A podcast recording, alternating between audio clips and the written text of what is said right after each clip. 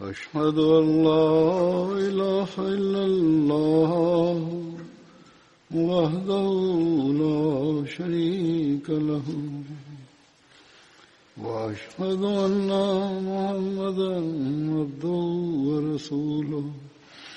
أما بعد فأعوذ بالله من الشيطان الرجيم.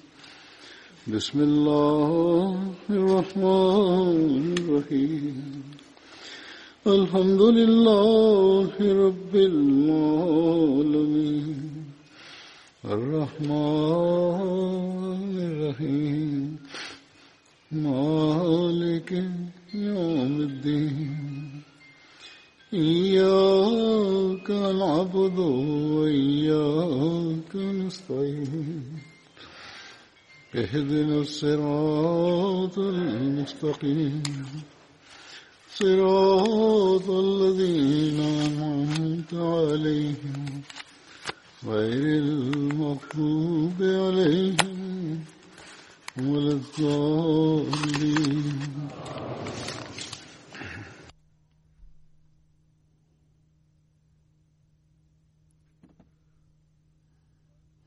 Bismillahi rahmani rahim halifa mtukufu yadhalataala mnasal aziz anasema leo nitaeleza kuhusu harat abdullah bin rawaha. Baba yake alikuwa anaitwa rawaha bin saleba na mama yake alikuwa anaitwa kabsha binte wakid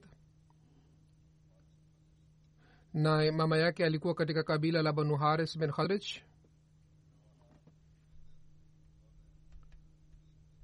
hazrat abdullah bin rawaha alishiriki katika beti akba na vilevile alikuwa kiongozi wa kabila la waarabu na lakabu yake ilikuwa abu amar. Mtu mmoja kutoka katika ansar anasimulia mtume salallahu alaihi waalihi wasallam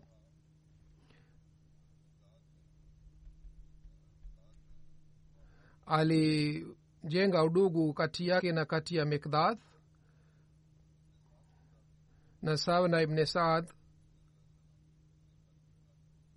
harat abdullah alikuwa uh, mwandishi wa mtume salallahu alehi wasallam. Harat abdullah bin rawaha alishiriki mapigano yote pamoja na badhar na ohod na alishiriki pamoja na mtume muhammad salallahu alehi waalihi wasallam katika mapigano yote.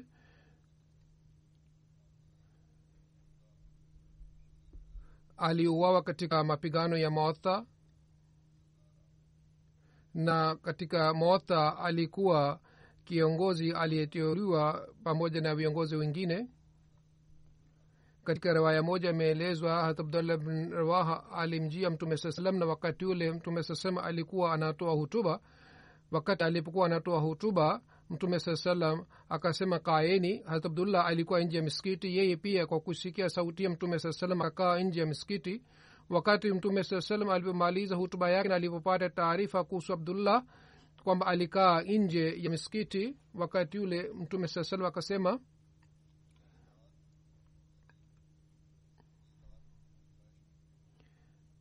kwa ajili katika utii wa mwenyezi mungu na utii wa mtume muhammad salllahu alehi wasallam mwenyezi mungu akuzidishie zaidi na uzidi zaidi katika utii wa mungu na utii wa mtume tukio hili ni kuhusu abdullah bin rawaha na tukio hili nimeshawahi kueleza katika hutuba fulani.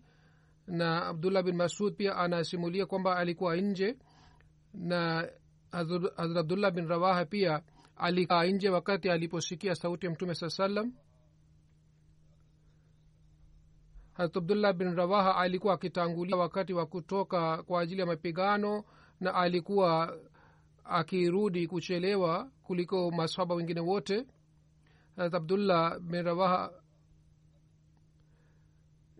alikuwa sahabi kuhusu yeye. Sahaba mwingine amesema kwamba harat abdullah bin rawaha alipokuwa akia alikuwa akinisalimia na alikuwa akiweka mkono wake juu ya kifua changu. Yaani kila siku alikuwa akinisalimia na alikuwa akinisalimia na alikuwa akiweka mkono wake juu ya kifua changu. Na wakati alipokuwa akija kila siku alikuwa akinisalimia na riwaya hii ni abu darda. Na wakati abdullah alipokuwa akiondoka alikuwa akiweka mikono yake juu ya mabe, mabega yangu. Na alikuwa akisema ewe abu darda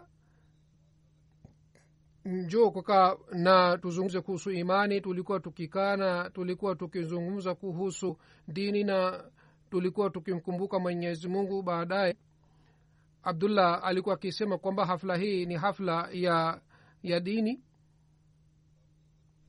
Katika kitabu zohod imeandikwa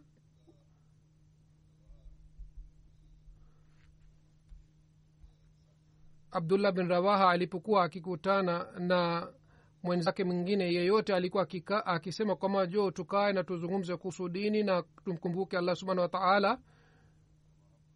Mtume salallahu alih walih wa sallam alisema mwenyezi mungu amrehemu abdallah anapenda hafla ya aina hii ambamo malaika wanakuja na wanakuwa na fahari juu ya hafla hizi. Mtume salallahu salam alisema nema rajulu abdullah ibnu rawaha yani abdullah bin rawaha ni mtu mzuri sana.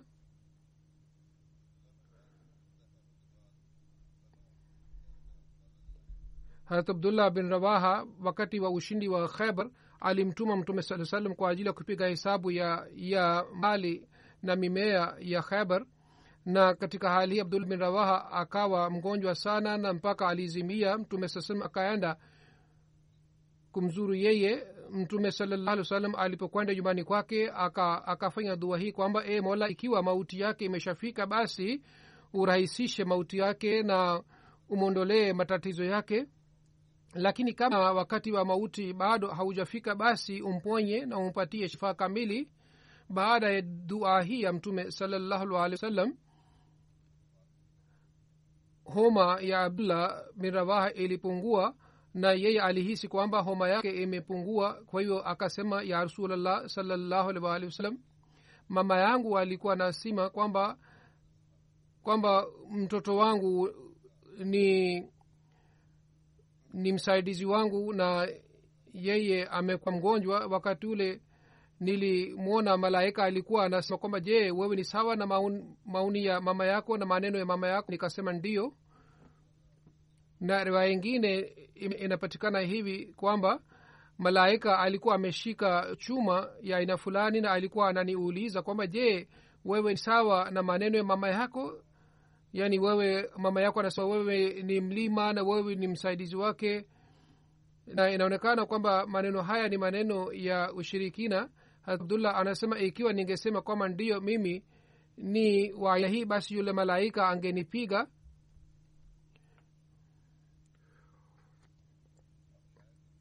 abdullah alikuwa mshairi pia. Alikuwa miongoni wa wale mashairi ambao walikuwa mashairi wa mtume salallahu alih wasallam na walikuwa wakisoma shairi dhidi ya makafiri na miongoni wa shairi lake ni hii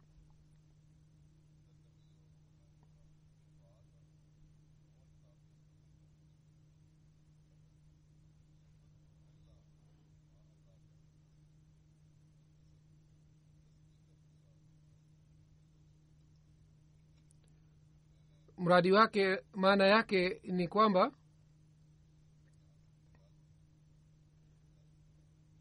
mimi nimemtambua mtume salallahu alih waalihi wasallam na nilitambua hari yake na mungu anajua mimi sikupata udanganyifu hata kidogo.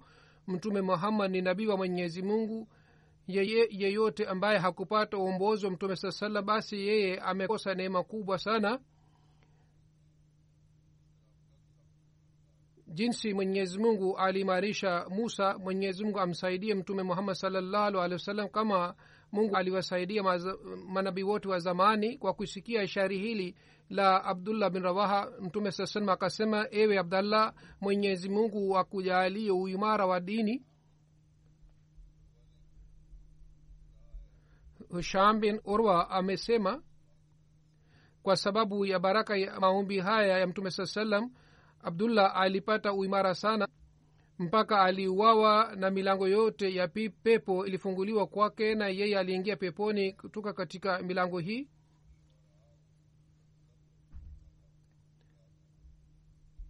Wakati aya ya qurani tukufu iliposhuka washarao yatabiuna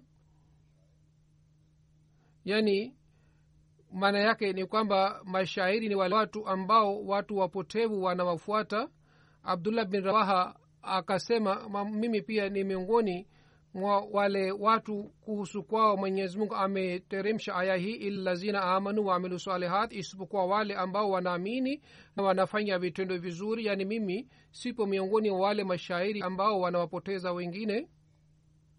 Mmoja mhariri wa mmoja anasema abdullah bin rawaha alikuwa mtu mwenye heshima sana hata wakati wa ujahili pia alikuwa anaheshimiwa sana na watu.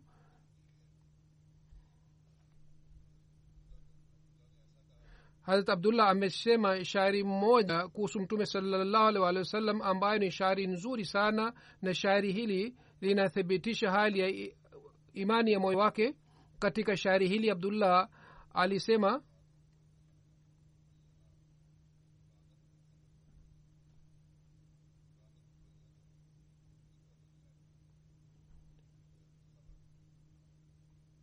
maana ya shairi hili ni kwamba ikiwa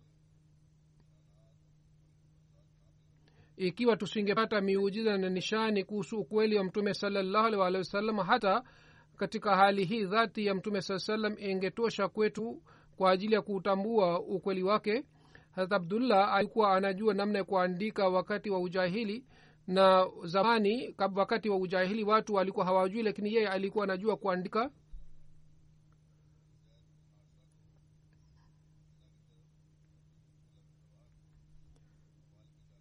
mtume salallahu alih waalihi wasallam alimtuma hazrat abdullah bin urwa hazrat abdullah bin rawaha sehemu ya hawali kwa ajili ya kuwaambia watu kwamba ushindi wa badhar imepatikana.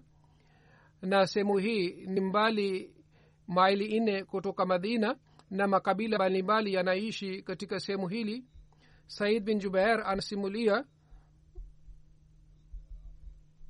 mtume salallahu alih walih wasallam aliingia katika masjidi haram juu ya ngamia yake na pamoja naye alikuwa abdullah bin rawaha ambaye alikuwa ameshika kamba ya la ngamia ya mtume salallahu alih walih wasallam na alikuwa anasema shairi hili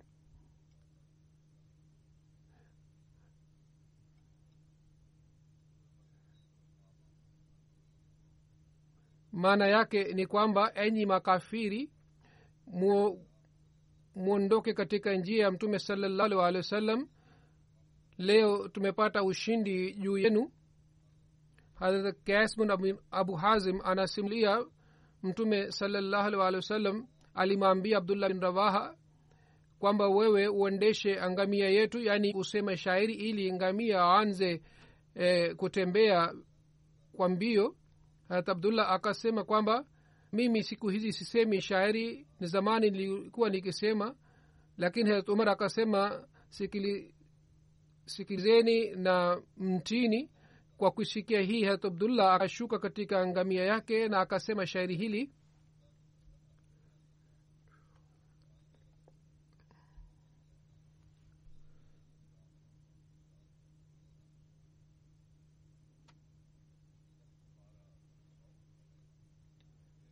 yaani e mola wetu ikiwa usingekuwepo tusingeweza kupata mwongozo wala tusingetoa katika njia ya allah wala tusingeswali basi ututeremshie utulivu na raha. Wakati tunapopambana na makafiri basi utupatie uimara. Wakii amesema kwamba kwamba mtu mwingine ameongeza maneno haya wain aradu fitnatan mabaina yaani ikiwa hawa watu maadui wanataka kuleta fitina dhidi yetu basi sisi tunasimama kwa imara dhidi ya fitina na dhidi ya hawa watu yaani sisi hatutawaruhusu waeneze fitina kati yetu. Msimiliaji anasema kwamba mtume salallahu alehi wasallam kwa kusikia maneno haya alisema ewe mungu umrehemu. Umar kwa kusikia maneno haya akasema kwamba basi pepo imelazimika juu ya abdullah bin rawaha harat abdullah bin sabit anasimulia kwamba mtume salallahu alehi wasallam wakati alipoenda kwa ajili ya kujua hali abdullah bin rawaha wakati ule abdullah alikuwa hawezi kuamka katika kitanda chake mtume akasema je unajua kwamba mashahidi nyuma wangu ni kina nani? Watu wakamuuliza ni kina nani?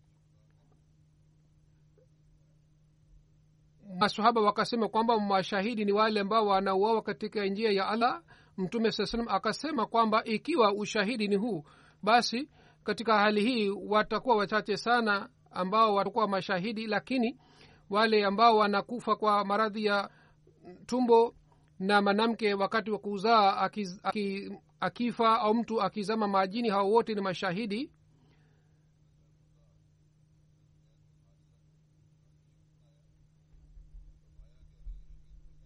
Mtume salallahu alih wa sallam wakati wa mapigano ya mauta alimteu kuwa yazid kiongozi alisema akiuawa basi jafar awe kiongozi akiuawa jafar basi abdullah awe kiongozi msimamizi. Ikiwa abdullah bin rawaha anauawa basi waislamu wanaweza kumchagua mtu yeyote ambaye wanampenda. Wakati masahaba walipojiandaa kwa ajili ya safari wakati yule mtume saa salam aliwasindikiza viongozi wote na maswaba wote na aliwaombea wakati mtume saa salam alipowasindikiza viongozi na abdullah bin rawaha abdullah bin rawaha akaanza kulia na watu wakamuuliza kwa nini unalia? Akasema wallahi mimi sina hamu ya dunia wala tamaa ya dunia bali nilimsikia mtume sasam alikuwa akisoma aya hii wa in minkum wa in minkum ila waridhuha yaani miongoni mwenu hakuna yeyote ambaye hataingia motoni. Yaani lazima wote wataingia motoni na mwenyezi mungu ameshaamua kwamba itakuwa hivi. Sasa mimi sijui hali yangu itakuwaje nitakapokuwa uko mbele ya mwenyezi mungu.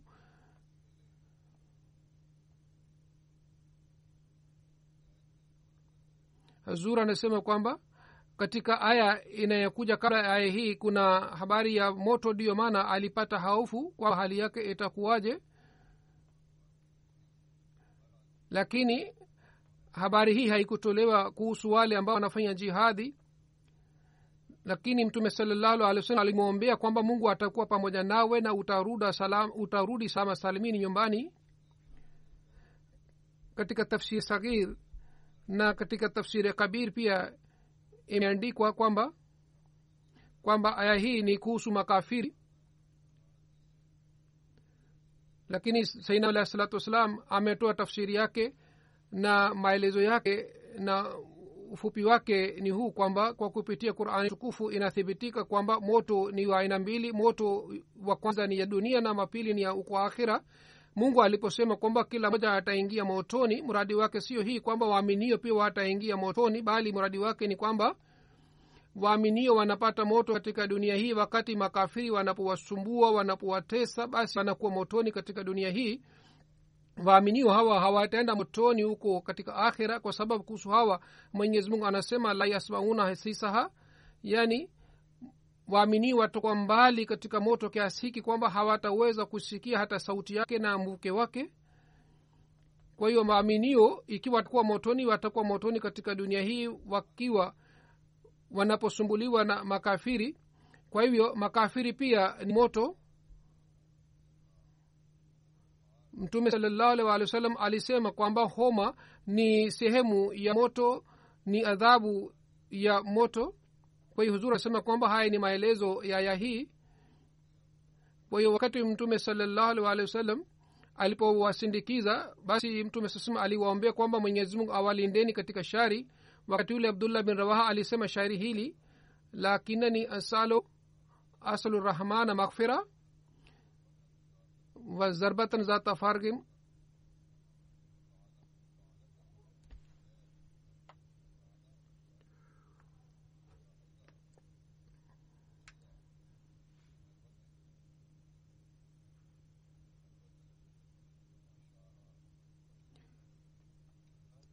alifa mtukufu anasoma shairi lililosomwa na abdullah bin rawaha.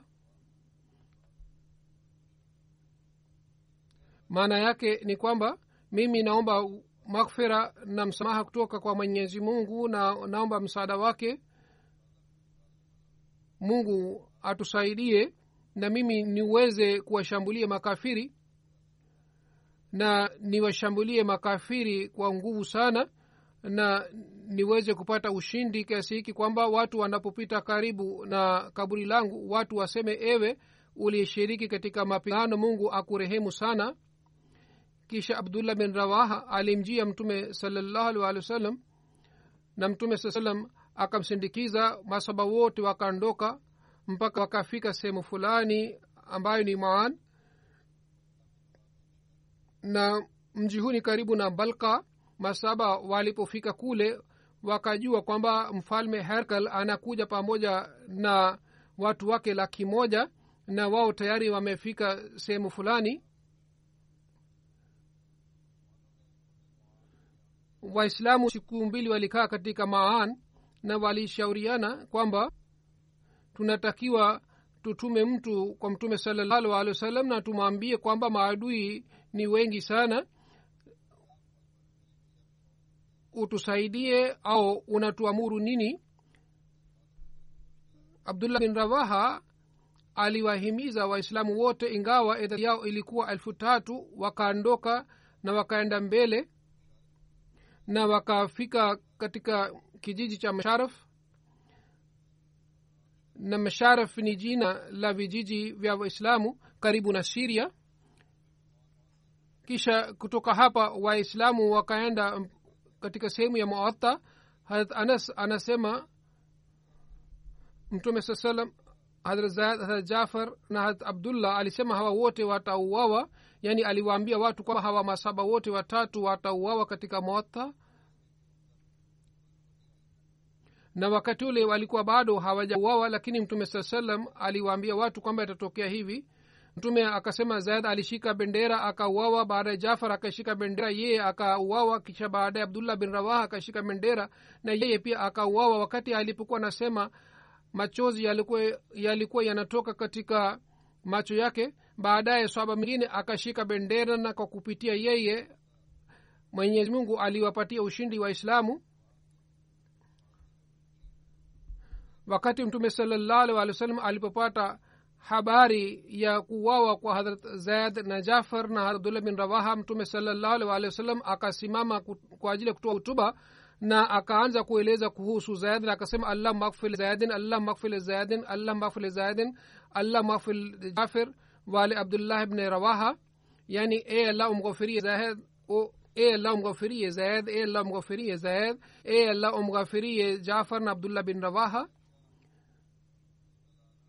hat aisha radiallah taala anha anasimulia wakati ya zaid bin harsa na jafar na abdullah bin rawaha wote walipouawa mtume saa salam akakaa miskitini na huzuni ilikuwa anaonekana juu ya uso wake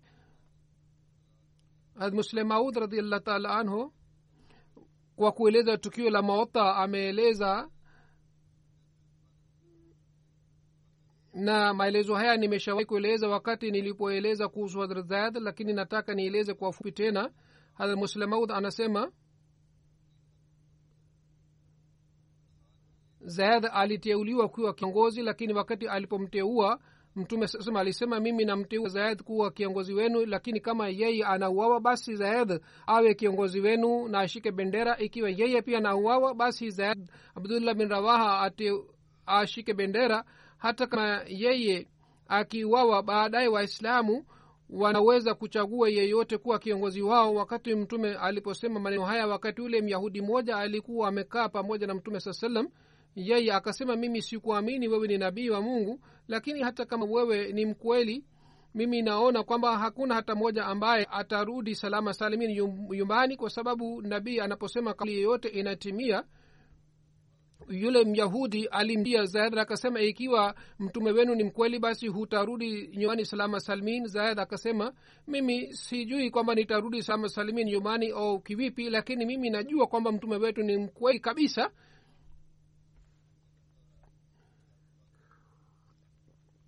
Hazur anasema yule myahudi alikuwa sio mwislamu lakini alikuwa najua kwamba aliyosema mtume saa salam lazima itatimia. Hamuslemaud anasema kwamba e, ni hikma ya mwenyezi mungu jinsi aliposema mtume sasam hivyo ndivyo ilivyotokea. Kwanza zayad aliuawa baada jafar aliuawa. Baadaye hazratullah bin rawaha akawa kiongozi akaanza kuongoza waislamu lakini yeye pia akauawa. Na waislamu walikuwa karibu kutawanyika lakini hadrat khalid bin walid aka akashika bendera kwa ushauri wa waislamu na kwa kumpitia yeye mwenyezi mungu aliwapatia waislamu ushindi na yeye pamoja na maswaba wengine alirudi salama salmin madina. Hazur anasema na, nataka nieleze tukio fulani. Nimeshawahi kueleza tukio hili wakati fulani lakini katika tukio hili imeelezwa kuhusu imani abdullah bin rawaha. Kwa hiyo mimi nataka nieleze mara ya tena tukio hili. Abdullah bin urwa urwa inasumulia kwamba usama bin zayad alimwambia mtume saa salam akapanda juu ya punda na juu ya punda ilikuwa shuka na nyuma yake alimkalisha hadrat usama. Alienda alienda kujua hali ya saad bin obada mtume saa salam akapita karibu na hafla ambamo waislamu na mashirikina na mayahudi walikuwa wamekaa. Miongoni mwa hawa abdullah bin ubai pia alikuwa amekaa na abdullah bin rawaha pia alikuwa amekaa pale wakati huu ilipofika juu ya hawa watu ambao walikuwa wamekaa katika hafla ile. Abdullah bin rawaha uh, abdullah bin ubai bin sul akafunika uso wake na akamwambia mtume saa salam kwamba usiturushie vumbi. Mtume saa salam akawaambia assalamu alaikum. Kisha akasimama kwa muda mfupi akashuka juu ya usafiri wake na akasoma qurani tukufu na akawahubiri abdullah bin ubai akasema kwamba sisi hatupendi unayosema. Ikiwa wewe ni mkweli basi uende kwa watu wako. Yeyote ambaye anakuja kwako basi umwambie kuhusu ukweli wako na uwasomee aya. Lakini abdullah bin rawaha kwa kusikia maneno haya abdullah akasema ewe mtume saa salam wewe lazima uje katika hafla zetu. Tunapenda kwamba uje katika hafla zetu. Kwa hiyo abdullah bin rawaha hakujali abdullah bin ubei alisema nini? Ingawa walianza kupigana lakini yeye hakujali. Katika riwaya moja imeelezwa kwamba mtume salallahu alih wa sallam alituma maswaba zake na miongoni mwa hawa alikuwa abdullah bin rawaha na ilikuwa siku ya ijumaa. Abdullah bin rawaha akasema kwamba mimi nitaondoka baadaye kwanza ni swali swala ya ijumaa pamoja na mtume saa salam na baadaye mimi nitaondoka na nitakutana na wenzangu. Wakati abdullah alipokuwa na swali swala mtume saa akamuuliza kwa nini hukuondoka pamoja na wenzako? Harat abdullah bin rawaha akasema nilikuwa na hamu kwamba ni swali swala ya ijumaa pamoja nawe ndio maana mimi sikuondoka nitaondoka baadaye. Mtume salallahu alih akasema kwamba yoyote ambayo inapatikana ardhini hamwezi kupata ile baraka ambayo watapata wale ambao wameondoka yaani mtume sasema alimwambia kwamba kuondoka kwako ni muhimu zaidi kuliko swala ya ijumaa. Harat abu dardha anasimulia wakati fulani tulikuwa tulikuwa tumetoka pamoja na mtume salallahu alih walih katika joto wa ramadhan. Joto ilikuwa kali kiasi hiki kwamba kila mmoja alikuwa anafunika kichwa chake na sisi tulikuwa hatufunga saumu isipokuwa mtume salallahu alih walih wasallam na abdullah bin rawaha ni hawa wawili tu walikuwa wamefunga lakini sisi hatukufunga. Hazmeza bashir ahmad amesema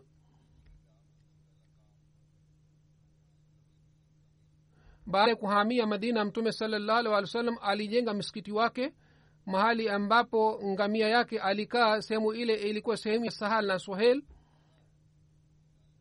na walikuwa wakikaa katika chini ya uongozi wa musa bin rara na katika sehemu ile kulikuwa miti ya mitende. Mtume salallahu alaihi waalihi wasallam akachagua sehemu ile kwa ajili ya kujenga nyumba nyumba yake na kwa ajili ya kujenga msikiti.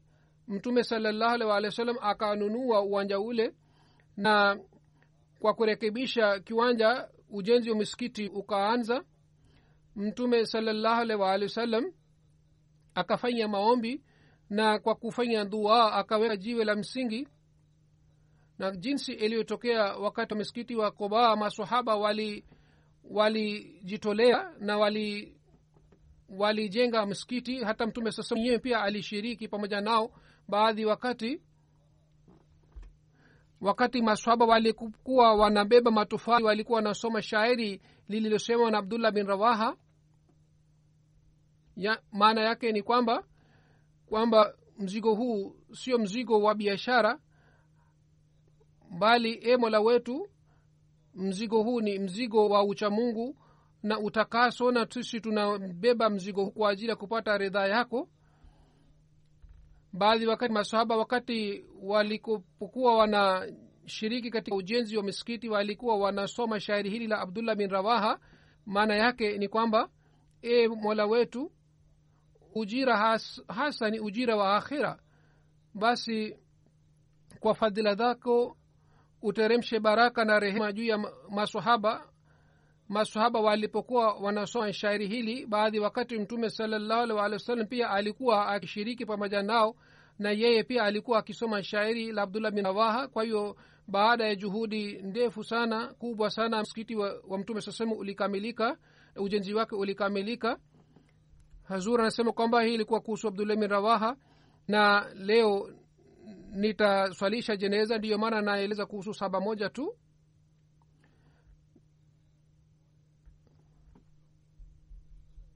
Nitaeleza kuhusu dr. Latif ahmad kureshi saheb tarehe kumi na tisa ya januari elfu mbili na ishirini. Katika umri wa miaka themanini alifariki inna lillahi wa inna ilaihi rajiun kwa fadhila za mwenyezi mungu marehemu alikuwa musi. Alizaliwa katika ajmer sharif india. Na baba yake katika mwaka elfu moja mia tisa thelathini na saba alifanya bayet kwa mkono wa muslim mama yake aitwaye bushra alikuwa mjukuu wa sahaba wa mtume wa sainam alahi salatu wassalam. Wazazi wa dr saheb walihamia pakistan na yeye alisoma mpaka msing, shule ya msingi na sekondari na alikuwa akishika nafasi nzuri. Na yeye alifanya mpaka mbbs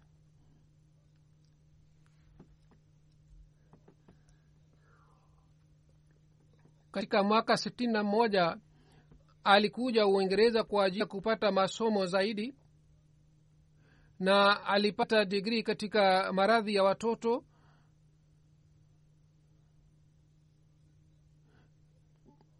Na katika sehemu itwayo samasat alipata kibarua na pale alipata uzoefu baadaye halifa watatu alimuuliza dr saheb kwamba utakuja lini kwetu?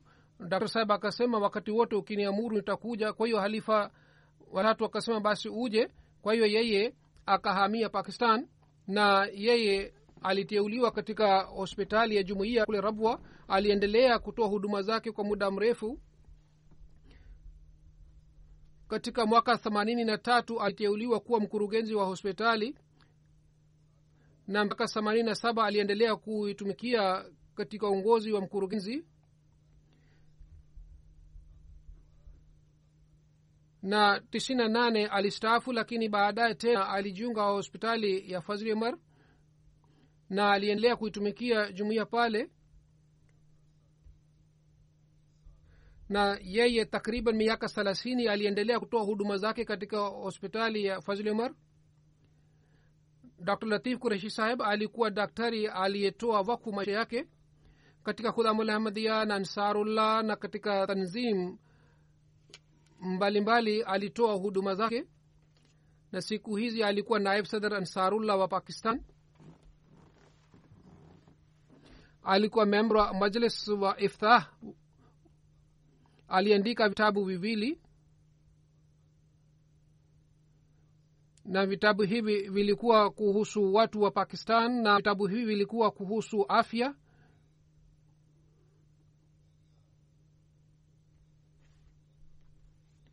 Mke wake pia siku kadhaa iliyopita alifariki. Alikuwa mtoto binti wa Ab, abdul khan saheb na niliswalisha jeneza yake hivi karibuni lakini siku mbili baada ya kifo cha mke wake alifariki.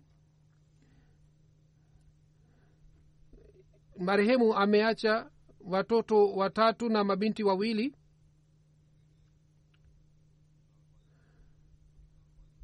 Mtoto wake ataul malik anasema tangu nimepata ufahamu nakumbuka kwamba baba hakuacha swala ya tahajud na hivyo ndio mama pia alikuwa akifanya. Hawa wote wazazi wangu walikuwa wakiswali sala ya tahajud bila kukosa na bila kukosa hata siku moja alikuwa akiswali walikuwa akiswali tahajud na mama alipokuwa ana anaumwa baba alikuwa anamwangalia alikuwa akimpeleka hospitalini kwa ajili ya dialysis na kwa ajili ya kupata matibabu. Ingawa yeye alikosa utulivu lakini hakuacha swala ya tahajud alikuwa akiwahurumia sana wagonjwa alikuwa akiwasaidia wagonjwa na wagonjwa walikuwa wakipata ponyo kwa kupitia mkono wake na baadhi wakati alikuwa akiwasaidia wagonjwa kutoka katika mfuko wake na alikuwa akiwaambia wagonjwa kwamba ponyo inakuja kutoka kwa mwenyezi mungu na alikuwa akiwasihi watoto wake ambao ni madaktari kwamba mwendelee kufanya maombi kwa ajili ya wagonjwa wenu. Mtoto wake anasema mara kadhaa nilipokuwa nikimwambia baba yangu kuhusu mgonjwa fulani kwamba amwombee kesho yake alikuwa akinipigia simu na alikuwa akiniuliza hali ya yule mgonjwa ikoje wakati marehemu alipokuwa katika uingereza alikuwa consultant. Yeye aliacha starehe kila aina na alihamia rabwa kwa ajili ya kuitumikia jumuiya. Alikuwa anamtegemea mwenyezi mungu. Alikuwa anategemea watoto wake pia watapata masomo ya hali ya juu na hivyo ndivyo ilivyotokea na yeye hakupata dhiki ya mali katika maisha yake. Hata watoto wake pia wamepata hali nzuri watoto wake wanaishi marekani. Baba alikuwa akimpatia chakula mama mpaka mwisho wa uhai wake na yani ye alikuwa aki akimpikia chakula. Baba alikuwa akitusaidia sana. Alikuwa hapendi tabia ya kuwaonyesha wengine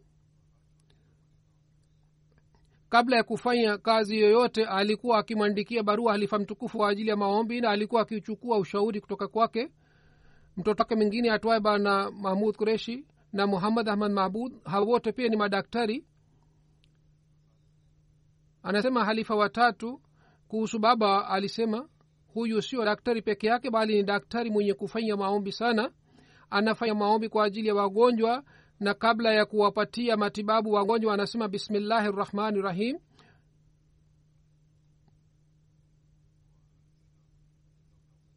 Hivyo ndivyo alikuwa akiwasihi madaktari wengine kwamba wao wafanye maombi kwa sababu ponyo inakuja kutoka kwa allah subhanahu wa taala.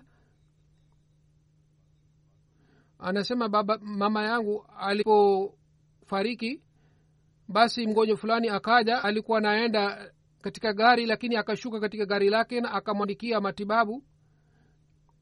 Na baadhi wakati baba alikuwa akiwasaidia wagonjwa na alikuwa akilipa matibabu yao binti binti yake anasema kwamba mwanamke mmoja akaniambia kwamba baba yangu alipopata mshtuko wa moyo alikuwa yumbani na daktari saheb akaja na aliendelea kukaa pamoja na mgonjwa mpaka watoto wa mgonjwa wakaja nyumbani. Alikuwa akishiriki jalsa salana hapa uingereza na, na india pia. Ali, marehemu alifanya kazi kwa bidii sana na kwa juhudi sana. Binti yake anasema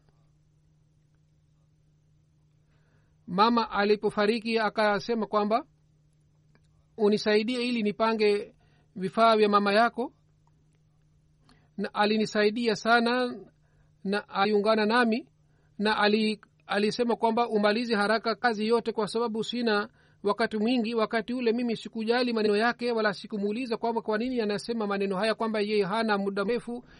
Wakati wake ni mdogo sana. Baadaye kaka yangu akaniambia kwamba baba aliniambia kuhusu ndoto kwamba wakati wake umebaki kidogo kabla ya kufariki kwake saa moja kabla ya kufariki kwake alikuwa anaangalia mgonjwa uko katika kliniki yake akaja nyumbani na alitawadha alikuwa na nia ya kusali swala akavua viatu vyake na mara akapata mshtuko wa moyo na akafariki akaaga dunia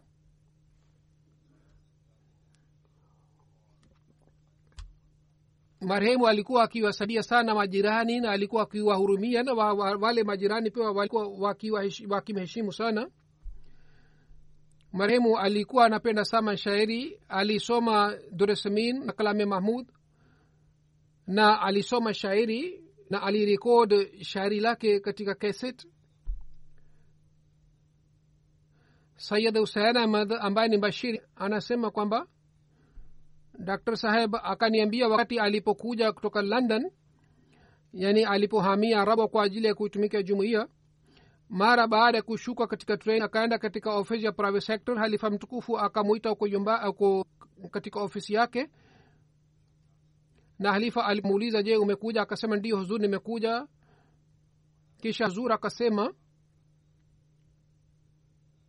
nimeshatayarisha nyumba yako ukarabati umeshafanywa katika nyumba yako basi uende na uishi katika nyumba yako. Uchukue ufunguo kutoka katika nazriala. Dr saab anasema nilipokwenda nyumbani nilikuta kuna kulikuwa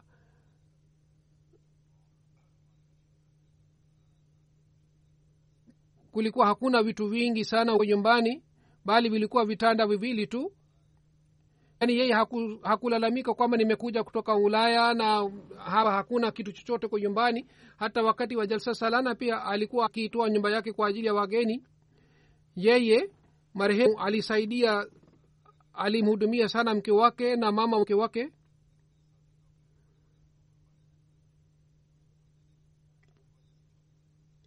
Huyu bashiri anasema kwamba dr saheb alikuwa akini aki, aliniambia kwamba madaktari wengine ambao ni wenzangu walikuwa wakiniulizwa kwamba ni daktari mbingwa na unafanya kazi katika kijiji kidogo sana unapata mshahara kiasi gani?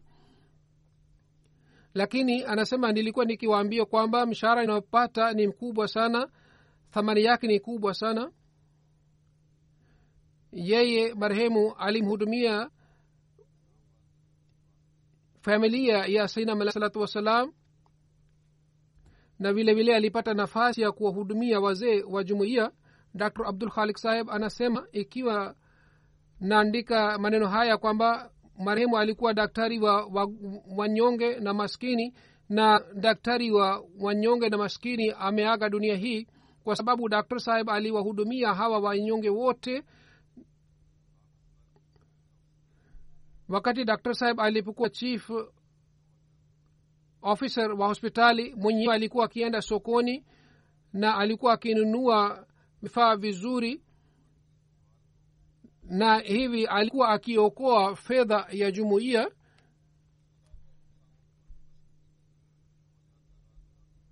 Ultrasound na endoskopi katika hospitali ilianzishwa na marehemu.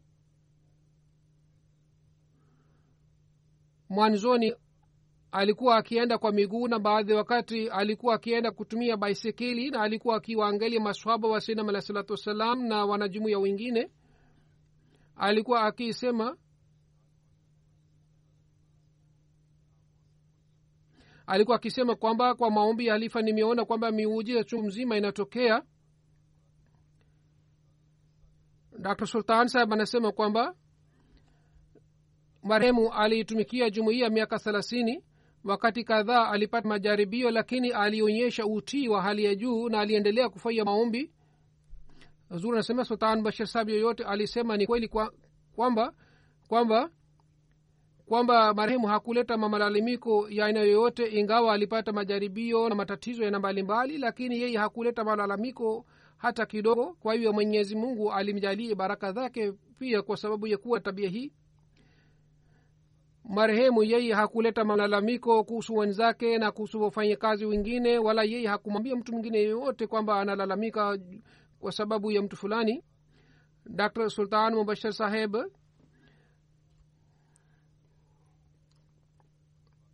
dr sultan mubashir saheb ana, anasema kwamba wakati fulani wakati wa mchana mke wa rahmat ali saheb akaja katika emergency. Nikamwomba dr saheb aje hospitali kwa hiyo baada ya dakika kadhaa dr saheb akaja hospitalini. Yaani alikuja kutoka katika mtaa wa darululum sharki ambao ni mbali sana kutoka hospitali lakini mara moja akaja hospitali. Marehemu alikuwa alikuwa mtu mtiifu hali ya juu wa jumuiya na marehemu alikuwa akitusihi kwamba tunalazimika kutii nidhamu ya jumuiya na tunalazimika kuonyesha subira ya hali ya juu wakati mke wake alipofariki hivi karibuni bi shokat saheba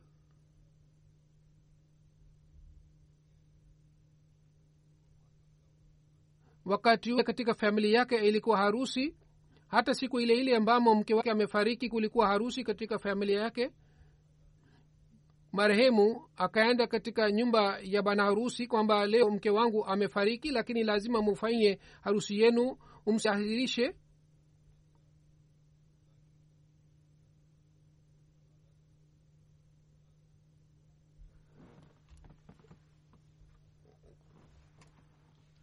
marehemu akaenda nyumba nyumba yao nyumba ya bana harusi akasema kwamba msiahirishe na mtoto marehemu akasema kwamba mimi sitaenda kushiriki eh, harusi lakini marehemu akasema kwamba lazima uende. Tunatakiwa tuwe radhi pamoja na ridhaa ya mwenyezi mungu. Kwa hiyo marehemu pamoja na mtoto wake akaenda katika harusi na yeye alifanya mpango aina hii kwamba watu wasijue kuhusu kifo cha mke wake mpaka harusi ishe mwenyezi mungu amrehemu marehemu na mwenyezi mungu aendelee kuipatia subira watoto wake kwa sababu wazazi wao wote wamefariki hivi karibuni. Na mwenyezi mungu awajalie watoto wao wao kwamba waendelee kuendeza mema yao kama niliyosema kwamba mama wa daktari ni, ni hai na ni mgonjwa sana mwenyezi mungu amjalie afya njema na siha kamili amin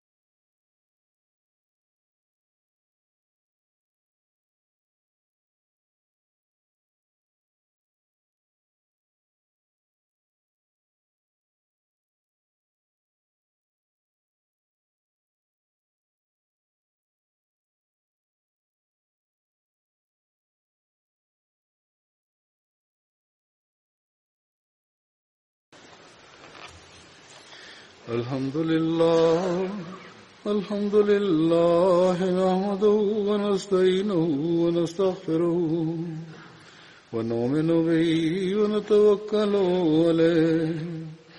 ونعوذ بالله من شرور أنفسنا ومن سيئات أعمالنا. من يهده الله فلا مضل له ومن يضلله فلا هادي له. ونشهد أن لا إله إلا الله. ونشهد أن محمدا عبده ورسوله. عباد الله رحمكم الله. إن الله يأمر بالعدل واللسان وإيتاء ذي القربى.